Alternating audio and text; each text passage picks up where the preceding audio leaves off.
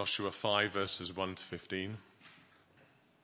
Now when all the Amorite kings west of the Jordan and all the Canaanite kings along the coast heard how the Lord had dried up the Jordan before the Israelites until we had crossed over, their hearts melted and they no longer had the courage to face the Israelites.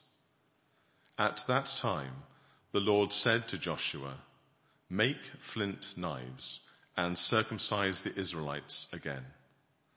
So Joshua made flint knives and circumcised the Israelites at Gibeath Haaraloth. Now this is why he did so. All those who came out of Egypt, all the men of military age, died in the desert on the way after leaving Egypt. All the people that came out had been circumcised but all the people born in the desert during the journey from Egypt had not.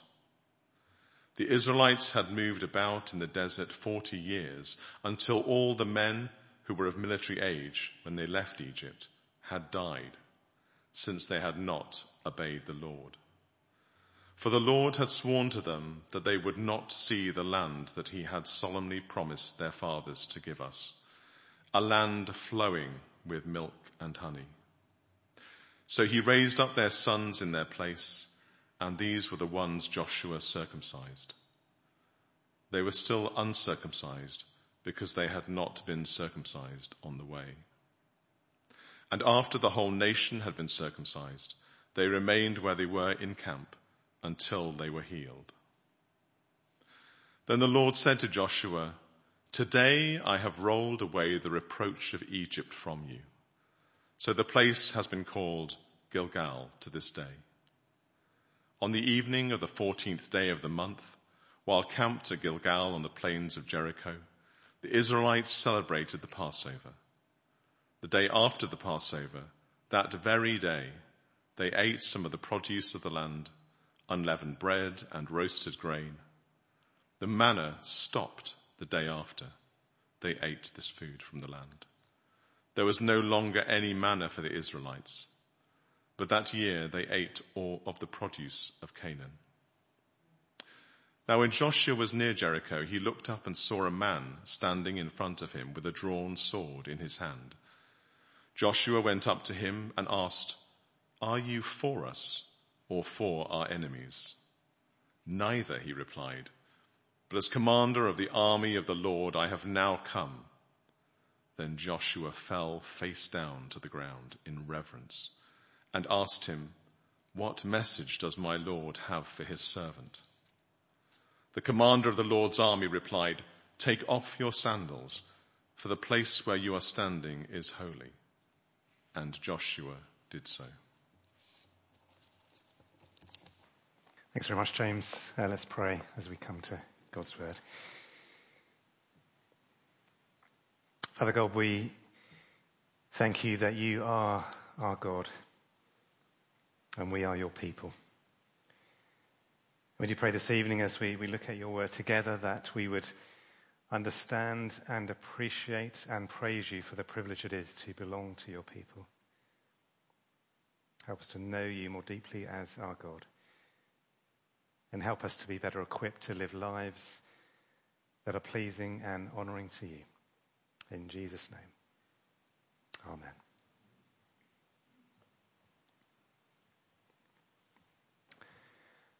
As human beings, one of our deepest needs is to belong, to be part of a family or community or, or group. For children and young people, that need to belong can lead to difficult relationship issues at school as friends fall in and out with, with each other. Some groups uh, develop weird initiation ceremonies for newcomers to demonstrate their commitment to that particular group. Uh, the Masons, for example, are renowned for their bizarre ceremonies in which the, the candidate has to uh, roll up his trouser leg, bare his left breast, right arm, wear a cable tow round his neck, be blindfolded, and have a sword pointed at his breast, etc. Buddhist monks and other tribal Groups have their own ceremonies, and then there are the student groups or sports clubs whose ceremonies often involve drinking copious amounts of alcohol.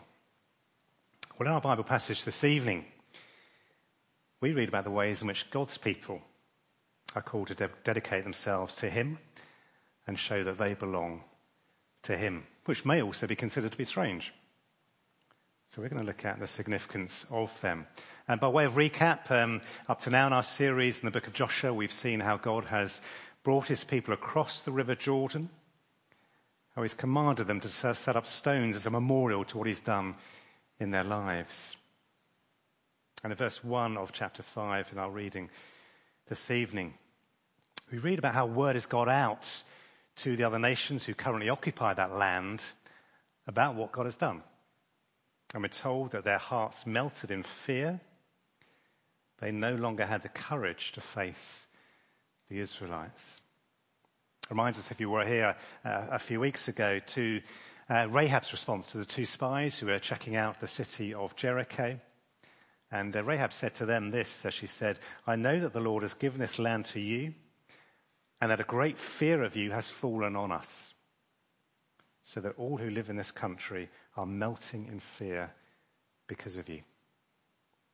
Back then, the reason for their fear was uh, that they had heard how the Lord had dried up the, the water of the Red Sea when they uh, were rescued from Egypt. Well, now the Lord has dried up the waters of the Jordan to enable them to cross. They are getting quite close to where they are, and rightly, they are melting in fear.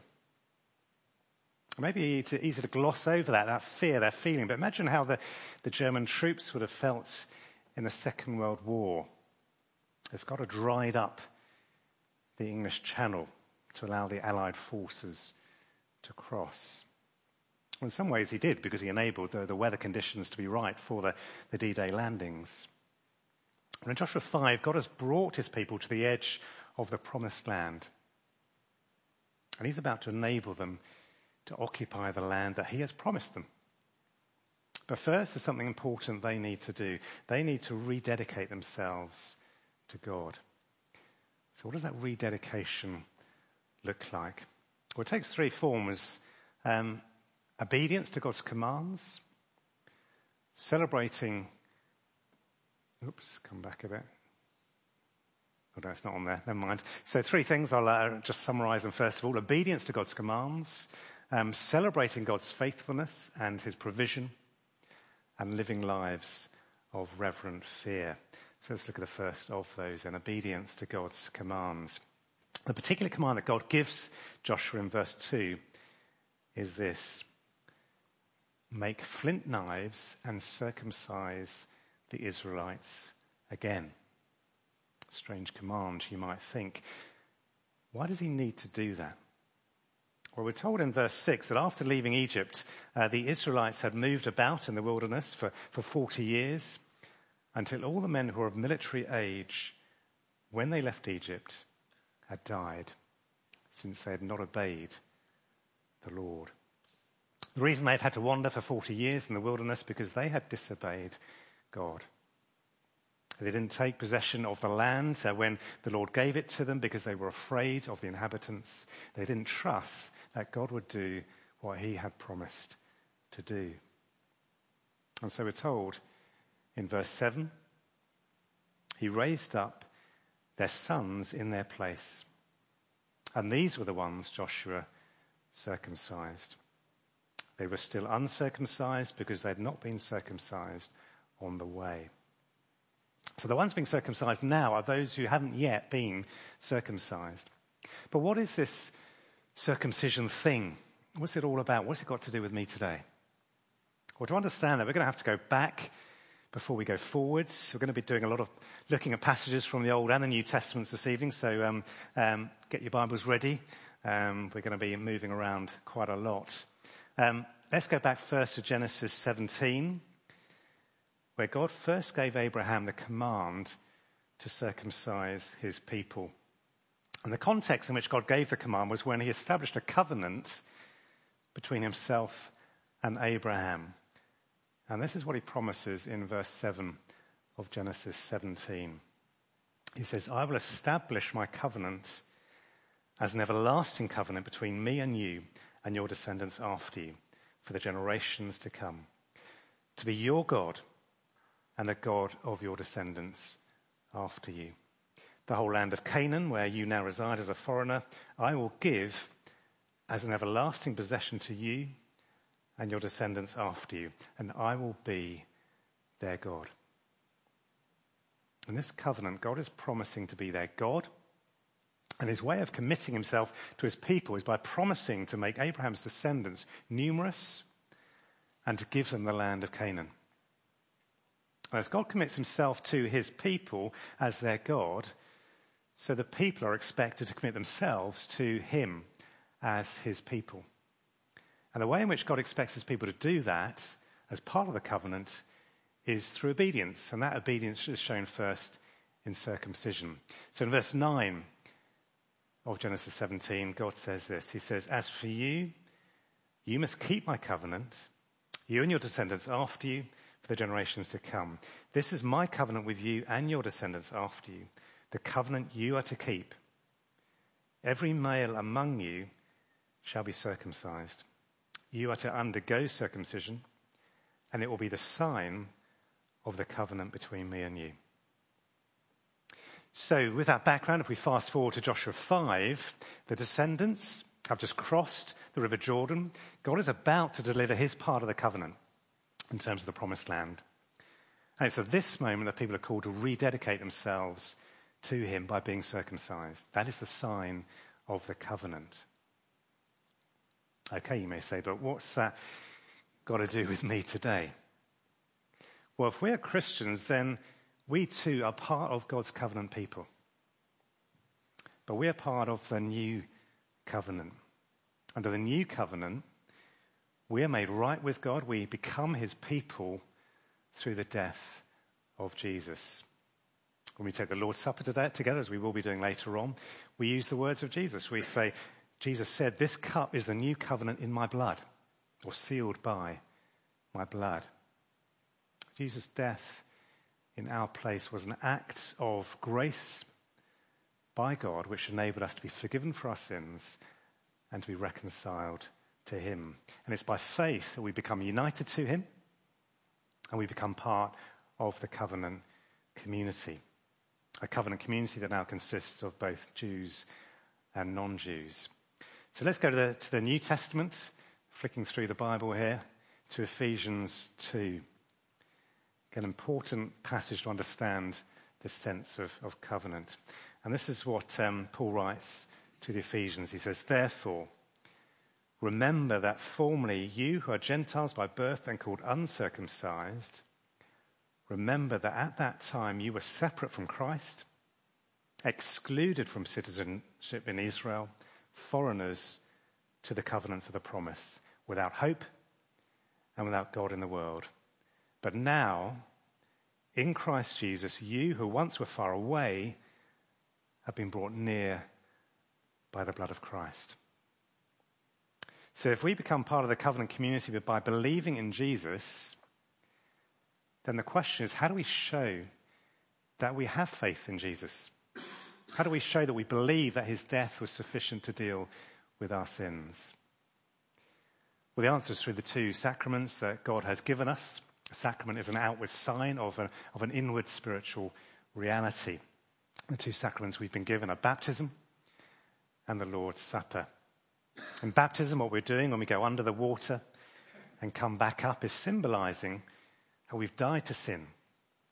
We've been raised to new life in Jesus Christ. We've been washed clean of sin.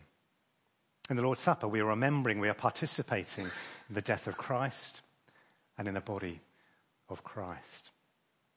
Baptism and the Lord's Supper are wonderful gifts that God has given us. But the thing to remember is that um, we're not baptized in order to be accepted by God. We don't take the Lord's Supper in order to be accepted by, by God. We take them because He has already saved us, and we want to demonstrate our obedience to Him.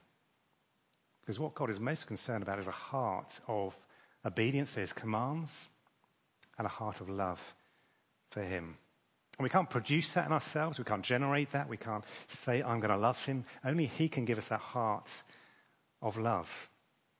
Which is why in the book of Ezekiel, come to the last reference now, you please, today, God makes this promise, but it's a really important promise, um, and it's um, quoted in the book of Hebrews in the New Testament. Oops.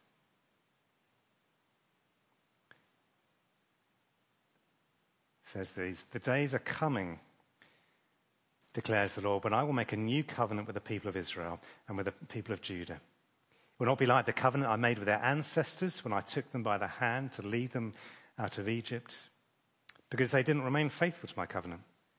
I turned away from them, declares the Lord. This is the covenant I will establish with the people of Israel after that time, declares the Lord. I will put my laws in their minds and write them on their hearts. I will be their God, and they will be my people. No longer will they teach their neighbors or to say to one another, Know the Lord, because they will all know me, from the least of them to the greatest. For I will forgive their wickedness and remember their sins no more. We live lives of obedience to God because He has forgiven us for our wickedness. He remembers our sins no more. And we rededicate ourselves to God through our obedience to His commands. Well, secondly, we rededicate ourselves to God through celebrating God's faithfulness and provision. As we've seen, the people of Israel were unfaithful to God. They didn't keep the covenant promises they made, and therefore they forfeited their share in that promise. They didn't live to see the land that God had promised them. But God was still faithful to his promise.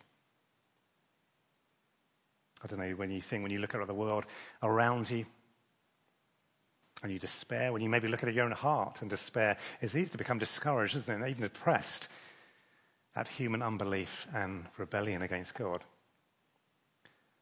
But that unbelief doesn't stop God being faithful to his promises. He remains faithful. So coming back to Joshua 5, how do the people celebrate God's faithfulness and provision? Have a look at verse uh, 10. On the evening of the 14th day of the month, while camped at Gilgal in the plains of uh, Jericho, the Israelites celebrated the Passover. Last week, if you were here, back in uh, chapter 4, uh, verse 19, we saw the significance of the date on which the people went up from the Jordan and camped at Gilgal. It was the 10th day of the first month. And that date was the date uh, we're told back in Exodus 12 that they were called to make preparations for the Passover meal. The meal itself would take place on the 14th day. The Passover was first designed to, to celebrate God's faithfulness in rescuing his people from slavery in Egypt.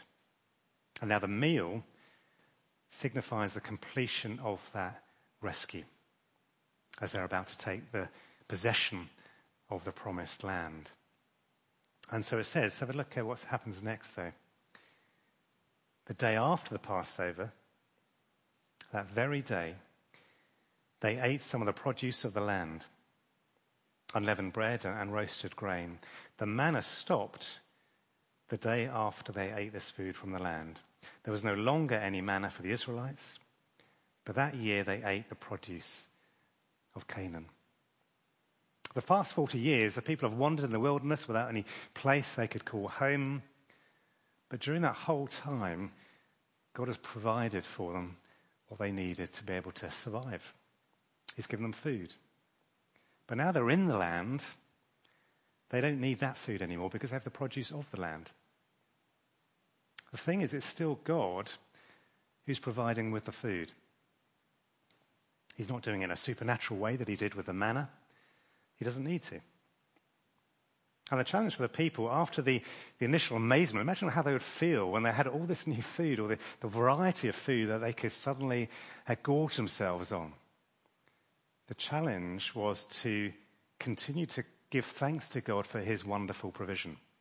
And they were warned about that back in Deuteronomy. God said to them this He said, When the Lord your God brings you into the land he swore to your fathers, to Abraham, Isaac, and Jacob, to give you, a land with large, flourishing cities you didn't build, houses filled with all kinds of good things you didn't provide, wells you didn't dig, vineyards and olive groves you didn't plant, then, when you eat and are satisfied, be careful that you do not forget the Lord who brought you out of Egypt, out of the land of slavery.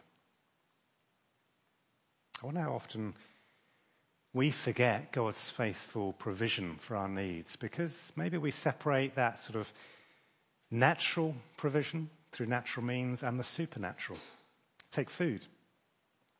Because of sophisticated farming techniques we have these days, we have refrigeration, we have quicker means of transportation, we assume there will always be food available. We just need to nip down to Waitrose and buy some. Maybe we find it hard to give thanks to God before we eat our food, to say grace, because we've never known a time when there hasn't been any food on the table. Same with our health. How often do we thank God for our good health? Is it only when we become ill that we, we turn to God in prayer? And do we think that He only acts when He heals us supernaturally rather than through medication or at the hands of a surgeon? Or our safety?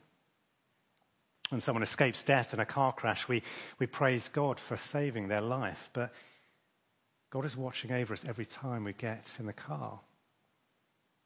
How often do we thank Him for keeping us safe? Or do we just take, take it for granted? We rededicate ourselves to God through celebrating God's faithfulness and thanking Him for His provision. And finally, we rededicate, we rededicate ourselves to God through living lives of reverent fear. Have a look at verse 13 in chapter 5. It says, Now, when Joshua was near Jericho, he looked up and saw a man standing in front of him with a drawn sword in his hand. Joshua went up to him and asked, Are you for us or for our enemies? Neither, he replied, but as commander of the army of the Lord, I have now come. If you know the story in 1 Chronicles 21, it may remind you of that time when David sinned against the Lord by taking a census of the number of military men he had under his command. The sin being he was relying more on his human resources than on God. As a result, God sent an angel with a drawn sword to punish Israel. I wonder what's going on in this situation when Joshua asks the men, Are you for us or for our enemies? And he replies, Neither. But as commander of the army of the Lord, I have now come. Is he, I wonder, waiting to see how Joshua will respond? Will he trust in his own strength and the strength of his armies? Or will he trust in the Lord fighting for them? Because if the Lord is on his side, then the number of fighting men doesn't matter because the Lord can defeat them with one angel. Well, fortunately, Joshua does the right thing, we're told. Joshua fell face down to the ground in reverence and asked him, What message does my Lord have for his servant? To fall face down in reverence is to submit to God and to say, You are the Almighty God, the Holy God. I am your servant. I can do nothing without you. I submit to you. Tell me what you want me to do. And the rather strange reply comes back. The commander of the Lord's army replied, Take off your sandals, for the place where you're standing is holy. And Joshua did so. Now, those words may be familiar to some of you. They were the same words that God said to Moses when he appeared to him from a burning bush. But what relevance does this incident have to us today? Well, quite often we ask God the same question, don't we? What message does my Lord have for his servant? God, what do you want me to do? How do you want me to serve you? How, as a church, do you want us to serve you? How should I use my time, my, my talents, my treasures. Often when we pray to God, we're looking for very specific guidance. We just want to be told what to do and then we can get on and do it. We don't have to spend ages worrying about it. The trouble is, that's often not how God works. What He wants most from us is to live holy lives. Our verse for the year a couple of years ago, you may remember, was one from 1 Peter 1 15, which says, Just as he who called you is holy, so be holy in all you do. He's less interested in what we do than how we do it. He wants us to live lives that conform to our new status as his holy people that conform to our identity that we have in Jesus Christ. And so Peter says to them, he says, live out your time as foreigners here in reverent fear. We are foreigners if we are Christians here because we no longer belong to the world. We belong to Jesus Christ. As Christians, we worship the same holy God today as Joshua did then. The difference is that God has now made it possible for us to draw near to Him. Under the Old Covenant, there's always a distance between the people and our holy God. And that was seen in the, the construction of the tabernacle and the temple, which had a, place, the Holy of Holies, that only the high priest could enter, and only once a year. When Jesus came and dealt with our sin on the cross, that curtain in the temple was torn in two representing the access we now have to God through him. as a result, Jesus has made us a, a holy people. He's called us to live holy lives. As Peter says, but you are a chosen people, a royal priesthood, a holy nation, God's special possession. If we are Christians, it is because God, in his mercy, has called us out of darkness into his wonderful light. We now have a new identity in Christ. We have a new Lord of our lives. And therefore, we can't live our lives the way we used to live them. We now belong to Christ. We worship a holy God. And so Peter goes on to say, Dear friends, I urge you, as foreigners and exiles, to abstain from sinful desires which wage war against your soul. Live such good lives among the pagans that though they accuse you of doing wrong, they may see your good deeds and glorify God on the day he visits us. We come together as God's holy people on a Sunday to meet with our holy God, to be built up by him, to be equipped to go out into the world to live as foreigners in reverent fear. So, what will that look like for you this week? What are the, the sinful desires that are waging war against your soul? What are the good deeds that God is preparing for you to do in order to glorify Him?